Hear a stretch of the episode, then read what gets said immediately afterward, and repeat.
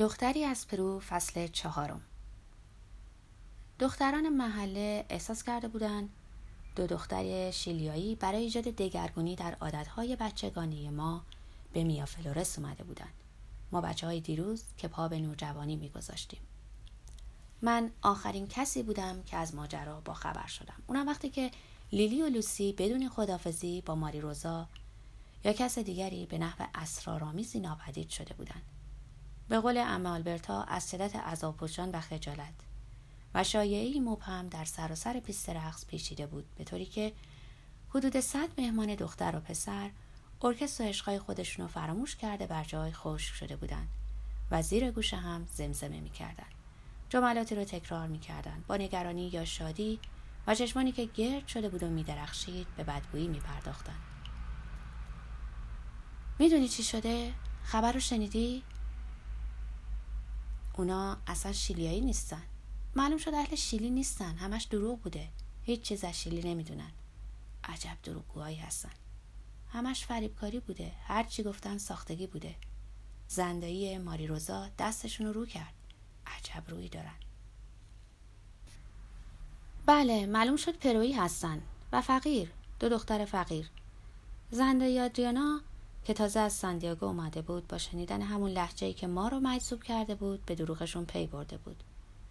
حتما وقتی زندایی ماری روزای توپل که متوجه فریبکاری آن شده و درباره اقوامشون در سانتیاگو محل زندگیشون دبیرستانشون پدر مادر و دوستانشون در این شهر پرسیده بود سخت دست پاچه شده بودند او تخترین زهر رو به کام لیلی و لوسی ریخته و مدام به پرپاشون پیچیده بود و عاقبت در حالی که در هم شکسته و لرزان بر جای مونده بودند وادارشون کرده بود سالن رو ترک کنند. ماری روزا جلوی همه با صدای بلند گفته بود اهل شیلی از اون حرفاست این دو احمق هرگز پا به سندیاگو نذاشتن. اونا همونقدر شیلیایی هستن که من تبتیم. این آخرین روز تابستان 1950 که منم 15 سالم تموم شده بود نشانه ورود حقیقی من به زندگی بود. نشانه روزی که خیال بافی ها سراب ها و دنیای قصه ها از واقعیت دشوار جدا میشن. من هرگز به ماجرای کامل اون شیلیایی های دروغین پی نبردم و به جز خودشون هیچ کس از پایان اون خبر نداشت.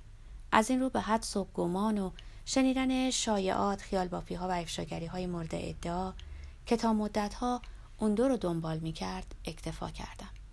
و این در حالی بود که اون دو دیگه وجود نداشتن. اگه بتوان چنین گفت. زیرا دیگر هرگز کسی به پارتی ها بازی ها صرف چای یا گرد همایی های گروه ما دعوتشون نمی‌کرد. سخنچینا می‌گفتند با اینکه دختران نجیب محله باریا آلگر و میا فلورس با اونها معاشرت نمی‌کردند و با دیدنشون در خیابون به اونا پشت می‌کردند پسرها و مردها مخفیانه در جستجوشون بودند چون همه به دنبال دخترای این چنینی هستن. اما مگه لیلی و لوسی کی بودن؟ به جز دو ولنگار پایین شهر یا محله هایی مثل برنا یا الپرونیر که هویت خودشون مخفی می‌کردن و برای معاشرت با ساکنان سطح بالای میا فلورس خود رو خارجی جا زده بودن. برای آزمودن بختشون و انجام کارهایی که ما فقط از قربتی ها سر می‌زد. در هر حال گمان می‌کنم بعدها همه لیلی و لوسی رو فراموش کردند زیرا آدمها و موضوعهای دیگری جایگزین این ماجرای آخرین تابستان کودکی ما شدند اما من نه. من اونا رو فراموش نکردم. به خصوص لیلی رو.